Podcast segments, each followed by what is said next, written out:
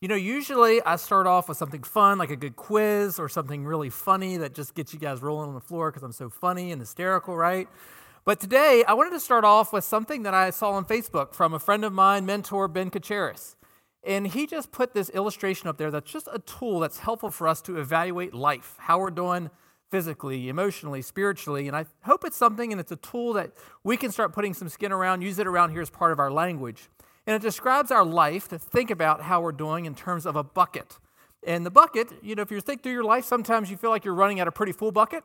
Other times you might be tired and weary and you feel like your bucket's low. Well, because this life's not perfect and we run into problems and issues, we find that there's holes in our bucket. And these are things that just take the life out of us. These can be situational, like, you know, you just had a job that's causing you a lot of stress. Could be relationships where you're just stressed in those. Could be health concerns. Could be any number of things, but if you're honest, it's just zapping your energy away, and life is just a struggle right now.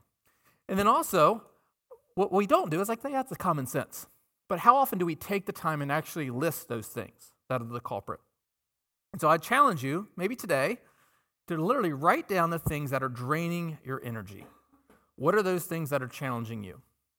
There's also something good that we can do is there's things that fill our buckets. There's their life-giving things where it's almost like you get finished doing something, you get in the car and you're like, "Man, that was fantastic. I have to do that again. That was such a good thing. That was such a blast. I love the people I was with. I loved where I was, and this was just one of those things where I wish I could do over and over." And likewise, we should take some time and we should list those things and take an inventory and really process what is it that literally fills my bucket? That when things are tough, if I would just stop and make sure I'm exercising or eating right or getting enough sleep or, you know, going on a hike Maybe it's going fishing. Maybe it's traveling. Whatever it is for you that really fills your bucket, not just this temporary fix, but really fills it. Think about those things. Because you know how life gets. When you have a lot of stresses in your life, you stop doing these things, right? It's like you're running around and you're just like, oh goodness, I have so much to do, my endless to do list. Or we become obsessing over our issues. And before we know it, it's just like this is completely overwhelming. And we look at our schedules and this isn't in there anywhere. And so I would challenge you to make sure that you're doing both these things today. Write down the things that could really do that and things that are draining. You see, Jesus did this. He had the, probably the biggest, busiest calendar of anyone. He had the biggest mission to do, and yet he took time to get through the crowds, push the crowds away, and just spend time on his own. So, why say that today? It's because, well, we're in a series called What on Earth Am I Here For? And this is our last week. But if we're honest, if we're really running at the bottom of that bucket, it's hard to evaluate anything positive in life, isn't it? If we just feel like we're just going through the motions or we're struggling, it's hard to have a positive outlook on what life can be. And so, as we're ending this series, I hope that's a critical exercise that you'll just take the time to do. It is our last week, and from the very beginning, just a quick recap of the weeks. The first week, we said, You're not here by accident. You were created with a purpose and for a purpose, and God has great things that He wants to invite you to do with Him.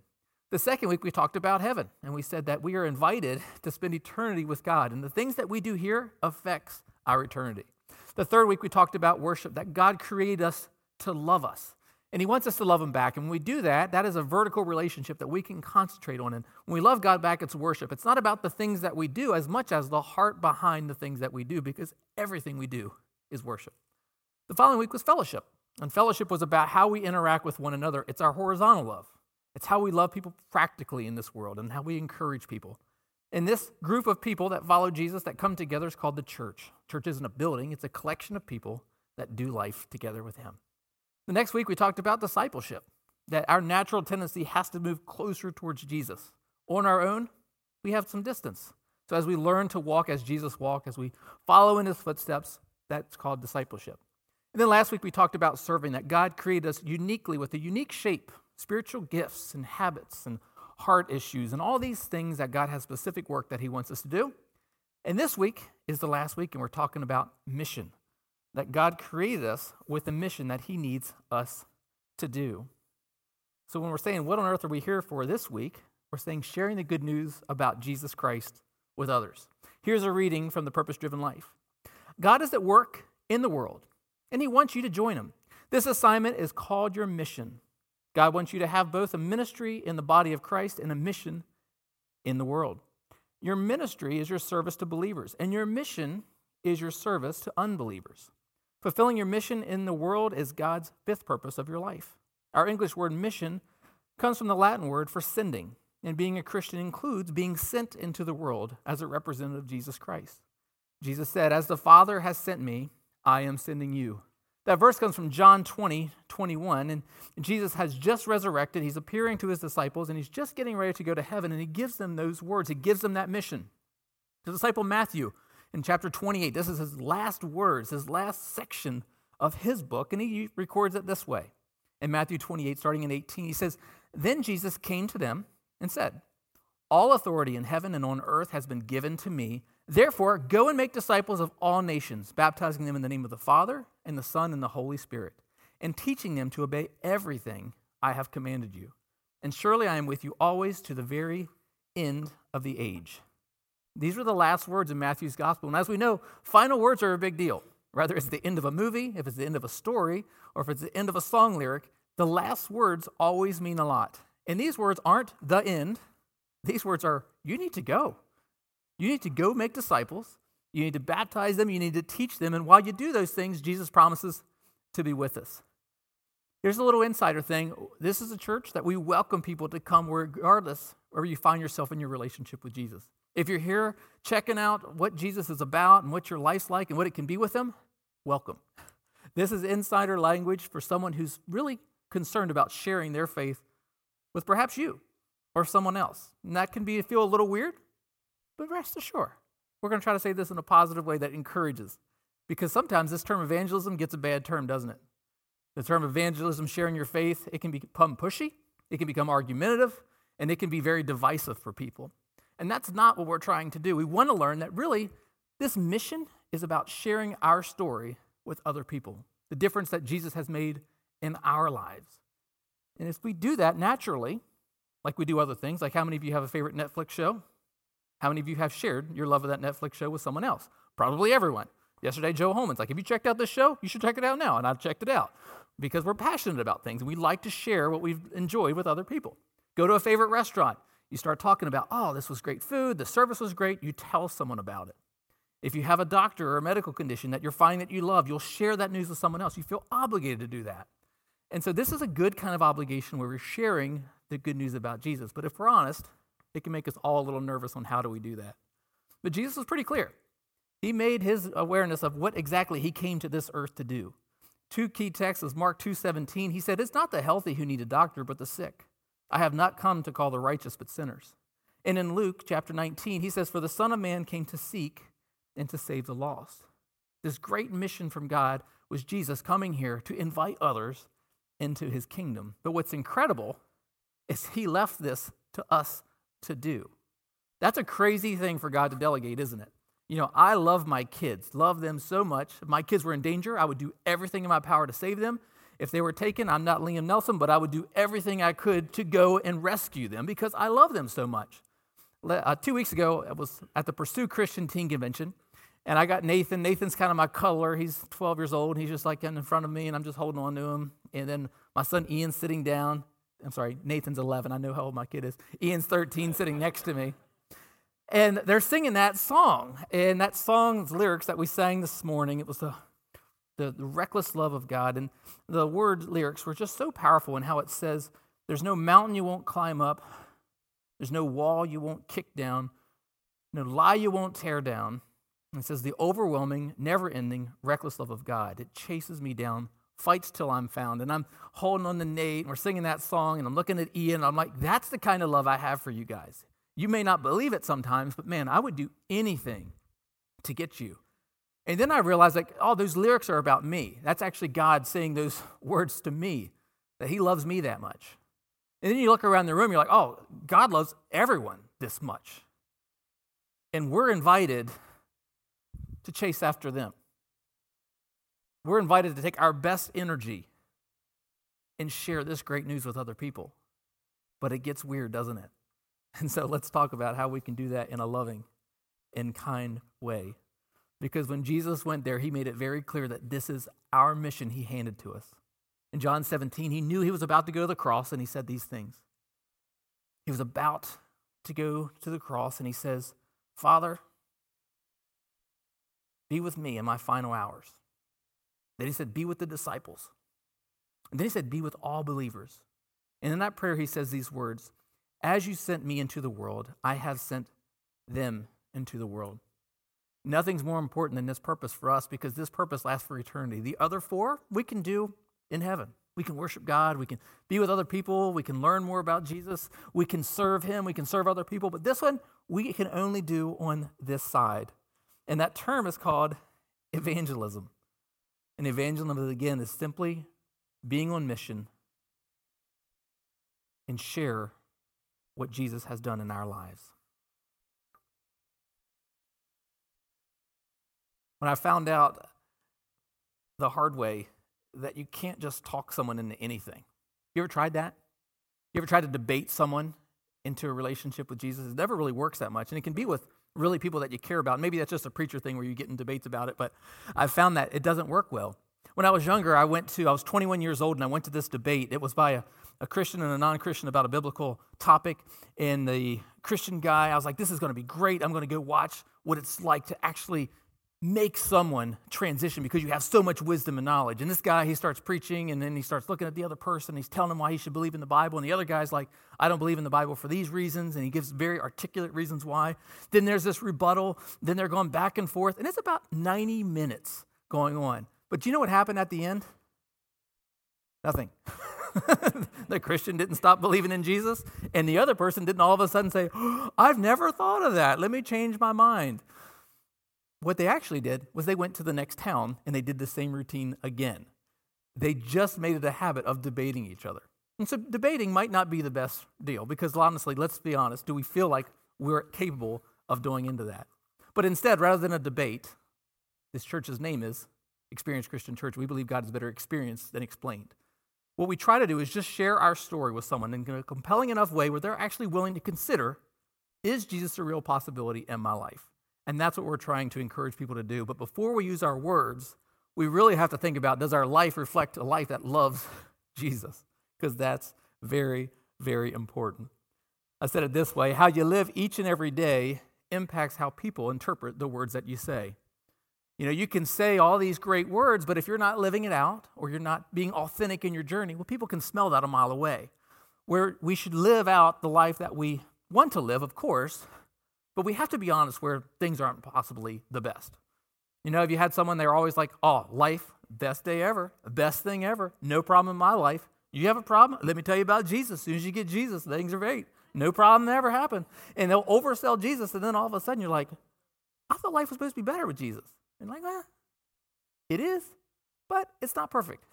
and so, you know, you're, you're wrestling with how do I actually have struggles in life? And if I'm having struggles, can that actually be still a good thing? And I think that answer is yes. Jesus wants you to actually talk about where your hope is, even in hard times.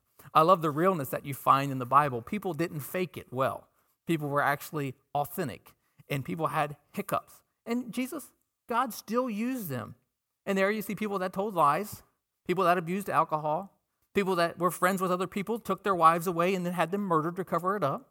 Prostitutes were paid for. Jesus was rejected by a disciple. Jesus was betrayed by a disciple. Missionaries got in fights and split churches. And you see, these things happen because God uses imperfect people because, well, we're all imperfect. Here's God's agenda that I believe He wants us to do. He uses this great analogy, this great metaphor, and He defines this world as a dark place, which we know it is. We know there's problems here.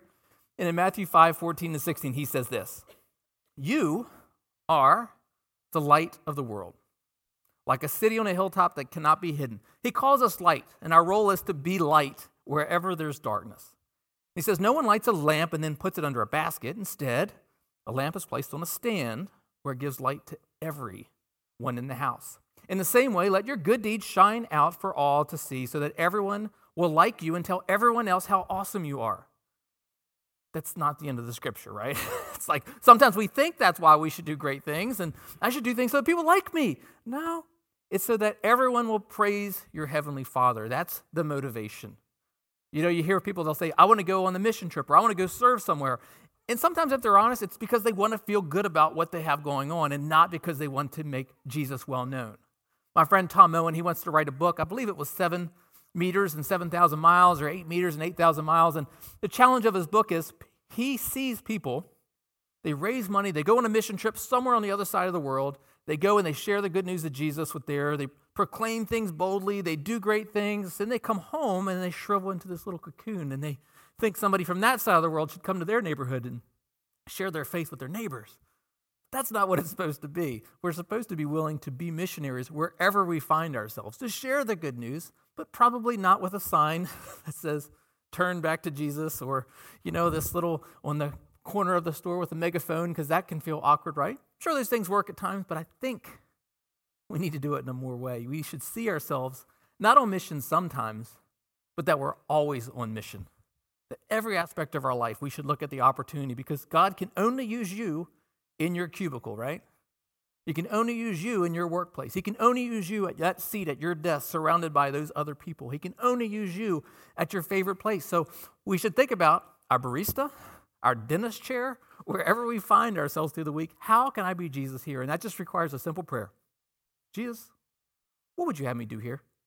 How can I be your light in this situation right now? And if you pray that prayer, I'm convinced that God will help you live on mission in a great way. It's interesting if you find yourselves, one of the conversations we had on Tuesday night were people that said, I have a really hard time because I just find myself not around non Christians very often, or people that don't believe in Jesus or don't believe like me. And it's interesting, the statistic is after one year, people can naturally drift towards relationships where they only have deep, impactful, meaningful relationships with other Christians. And so for me, I just look at my own schedule. Everyone on our staff is a Christian, at least I think they are. That would be Elena, my wife. Yeah, they're all they're all Christians. My workplace is pretty much all Christians. And so I have to find environments where I can go out and do something else. So I'll play Texas Hold'em. And I'll go out and I'll go to, you know, restaurant late at night. It's no gambling involved, but we'll sit here and we'll play cards and I'm not looking for opportunities where I hear someone say, Oh, I just said a bad word. And I look at them like, you know, what does Jesus think about that? No, I don't do that. I just, because, you know, a lot of times they'll find out if I'm a pastor eventually and they'll say, you know, they'll cuss in front of me, they'll look at me and say, sorry, pastor. Or they'll say, they'll say the word and they'll look at me and say, what you going to do about it? I'm like, nothing. I'm not going to do anything. I'm not the Jesus police here. That's not my role. That's not my lane. I just want to go love people. I want to be the pastor of that environment where I can see a need and meet that need and just be kind because people don't like to be projects. People don't like to say, Are you only going to like me if I become a follower of Jesus? And the answer is no. We're called to love you regardless. You're not a project, you value to God.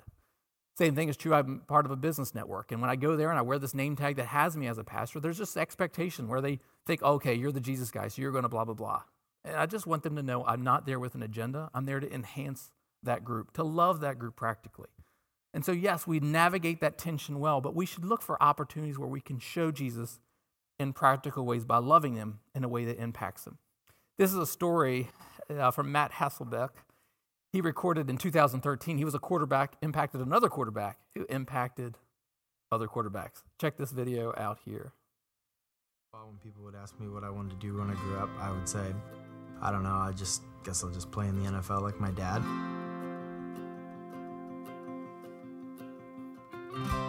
I was drafted in the sixth round, pick 187. I can remember when I got the call from the Green Bay Packers. Andy Reid, the quarterback's coach, calls me and he says, uh, Hey, uh, tell me what you think about this next pick. And I'm looking at the ticker and it's like Green Bay Packers. It starts flashing and it's my name. And I'm thinking, you guys are fools. no one else is gonna draft me. I throw the phone up. I'm like, we're celebrating. I pick the phone back up. I'm like, hey, uh, coach, you know no one is probably gonna draft me. You know, like you didn't need to draft me. But I was fired up. I get there and I and I see they've got a ton of quarterbacks. But my coach came in and he, he kind of instilled some confidence in me that I didn't have in myself. And one of the first things he says to me, he's like, listen, you need to believe that you can be the backup quarterback for this team.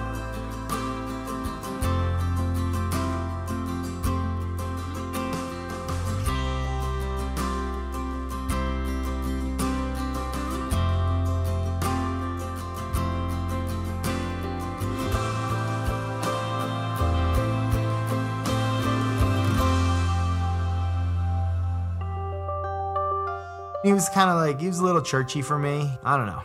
I was just very suspicious. Come to find out through uh, years of being with him and then, um, you know, seeing him go through things in his life that the dude was legit. And he was a good friend and a great teammate.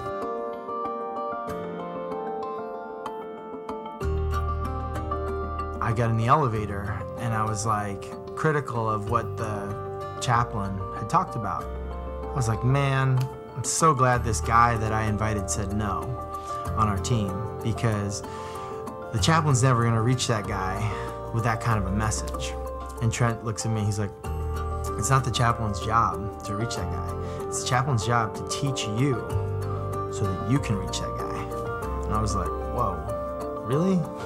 I'm good at teaching a young quarterback the playbook. Hey, what do you do here on uh, Fox 2X? Like, oh, dude, play action's the whole deal. And I'm gonna tell you, nine out of 10 times you're throwing the tight end.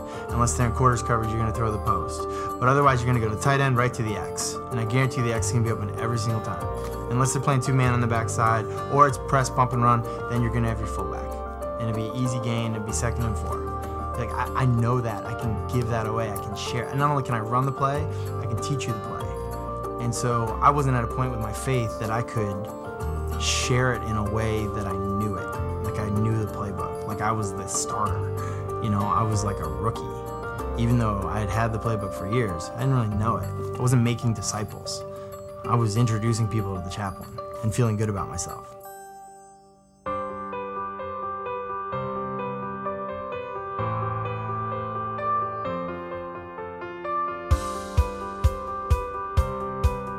There was a moment for me where I really felt something powerful that I can't even explain. Was last year uh, we were at a conference type thing, and uh, I had invited our two young quarterbacks. I was like, man, I hope it's okay for them. I hope they like it. I mean, I, I like it. I hope they like it.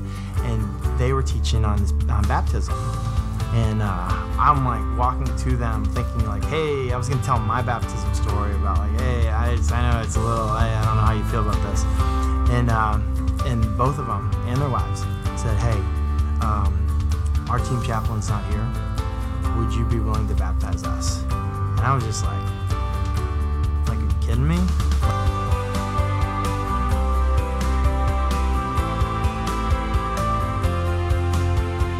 God is present in all things, big or small, all the time. He can do anything he wants to do with anyone he wants to do, through anyone he wants to do it with. Like his honesty in that story when he talks about his friend Trent. He's like, oh, he's kind of like his over the top Christian guy. And when he said he watched his life and observed him, is when I researched what happened in Trent's life, and Trent lost his son. Like that's one of the things that happened in his own life. And he watched how he held on to his faith. And as he went through these hard times, it impacted him in such a way that he opened himself up to identifying who is this Jesus that he has hope in. And that's what we're hoping to model is a genuine life that actually loves Jesus, not because we have to, but we worship him because he's good and that he loves us and we reciprocate that love back to him. And so when we get a chance to some, you know, basically show our light to other people, we're praying for an opportunity where we can actually share what Jesus did for us. And that articulates that that means we should be able to articulate why we have hope in Jesus, why we love him. Peter, he said it this way in 1 Peter 3:15, he says, "But in your hearts revere Christ as Lord. Worship. Also, be prepared to give an answer to everyone who asks you to give the reason for the hope that you have." And he says this phrase, "But do this with gentleness and respect." That's the critical part gentleness and respect. When we see other people and, they, and we see that they're hurting, we can actually go and be love for them. I always held on to this. This was a pastor named Jeff from North Point, and he shared that there were three knots that we can have our ears attuned to that may present an opportunity for us to share our faith. And the first knot is when someone says things are not going well. And when things are not going well, it's an opportunity for us just to step in and be Jesus in that moment. We can say, hey, what's going on? what's not going well. And it gives them an opportunity to share what's draining their bucket. You know, I thought life was going well, and then all of a sudden things are not going well. I had this job issue, or I had this life issue, or spouse issue, or children issue. And they share that, and you can think of your own story when life was not going well, and you can maybe share a little bit of your own story. You don't try to say, Oh, I know just how you feel because uh, listen to my story. It's no, I understand how life can be hard let me tell you about something that happened. The second knot is I'm not prepared for.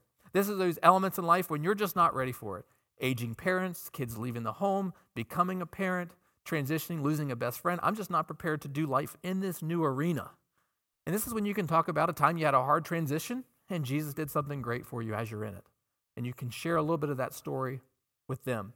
And the last one is someone says, I'm not part of a church family. And you can just simply say, Wow, I found one I enjoy and I hope. And you can invite them to be part of what happens here, hopefully.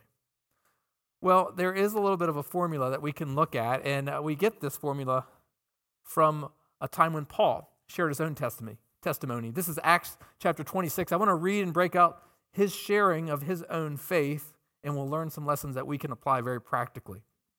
He is on trial, and they're trying to execute him because they're not happy that he's sharing this good news about Jesus with other people. And so we'll start off when he's in front of this king named Agrippa, and he's very complimentary in how he starts off. Verse 2, it says, King Agrippa, I consider myself fortunate to stand before you today as I make my defense against all the accusation of the Jews, and especially so because you are well acquainted with all the Jewish customs and controversies. Therefore, I beg you to listen to me patiently.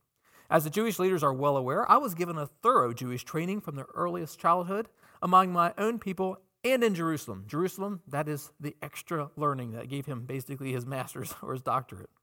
If they would admit it, they know that I have been a member of the Pharisees, the strictest sect of our religion. Now I'm on trial because of my hope in the fulfillment of God's promise made to our ancestors. In fact, that is why the 12 tribes of Israel zealously worship God night and day, and they share the same hope I have. Yet, Your Majesty, they accuse me for having this hope. Why does it seem incredible to any of you that God can raise the dead? I used to believe that I ought to do everything I could to oppose the very name of Jesus the Nazarene.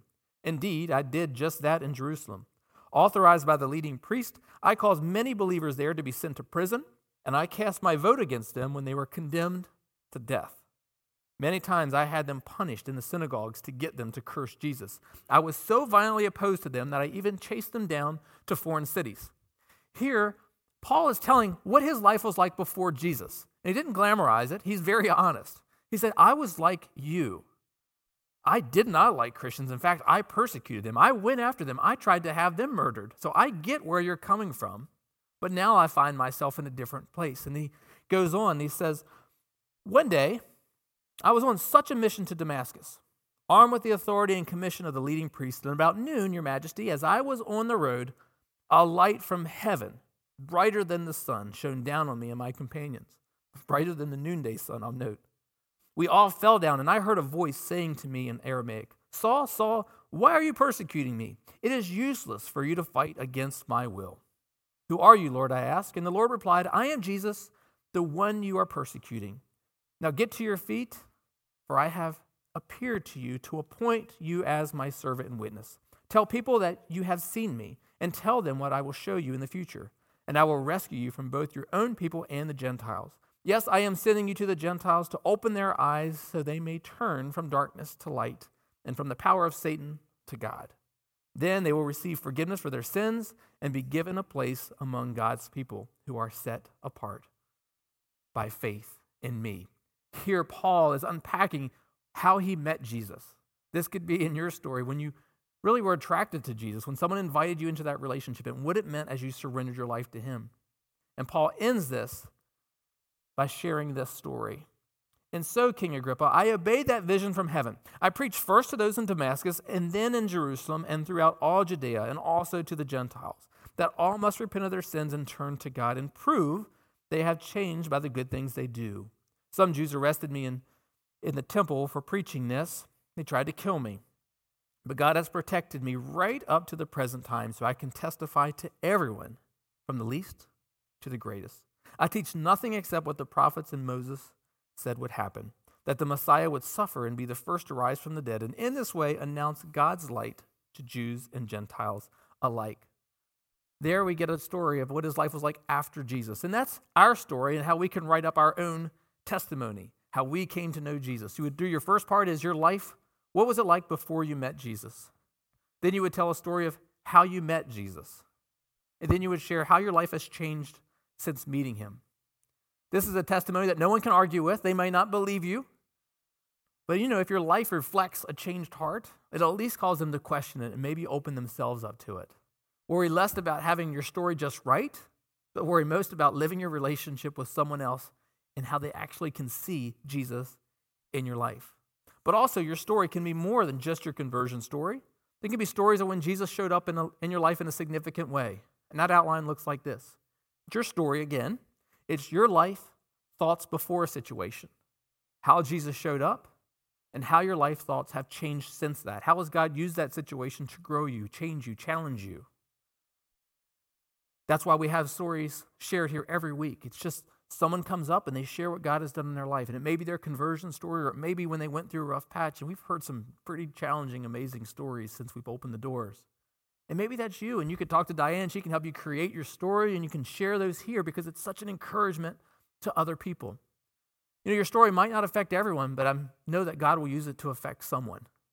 In my own life, I can talk to people about what cancer's like. I can talk to people about what worry's like, what anxiety's like, what it's like when you have these questions about God that you just can't get solutions for. And so you just bang your head against the wall and you're like, God, why is it this so clear to me? And all of these challenges, all these thoughts, we can sit down and we can share a bit of our story if we just take the time to write those out and connect with other people. And do you know what happens when you share your story? Sometimes not what you think. Paul is down here and he's talking to Festus. And it says in 24, this is how he responded. Suddenly, Festus shouted, Paul, you're insane. Too much study has made you crazy. not, that, not the response you were potentially thinking about, right? He goes on. Paul replied, I'm not insane, most excellent Festus. What I am saying is the sober truth and King Agrippa knows about these things. I speak boldly, for I am sure these events are all familiar to him, for they were not done in a corner. King Agrippa, do you believe the prophets? I know you do. And Agrippa interrupted him. Do you think you can persuade me to become a Christian so quickly? And Paul replied, Whether quickly or not, I pray to God that both you and everyone here in the audience might become the same as I am, except for these chains. Then the king, the governor, Bernice, and all the others stood up and left. Not perhaps what he expected, but he doesn't know what happened on the inside to all those who heard that story, right? We're not responsible for how someone responds. We might think, oh, goodness, what if I share it and they do nothing?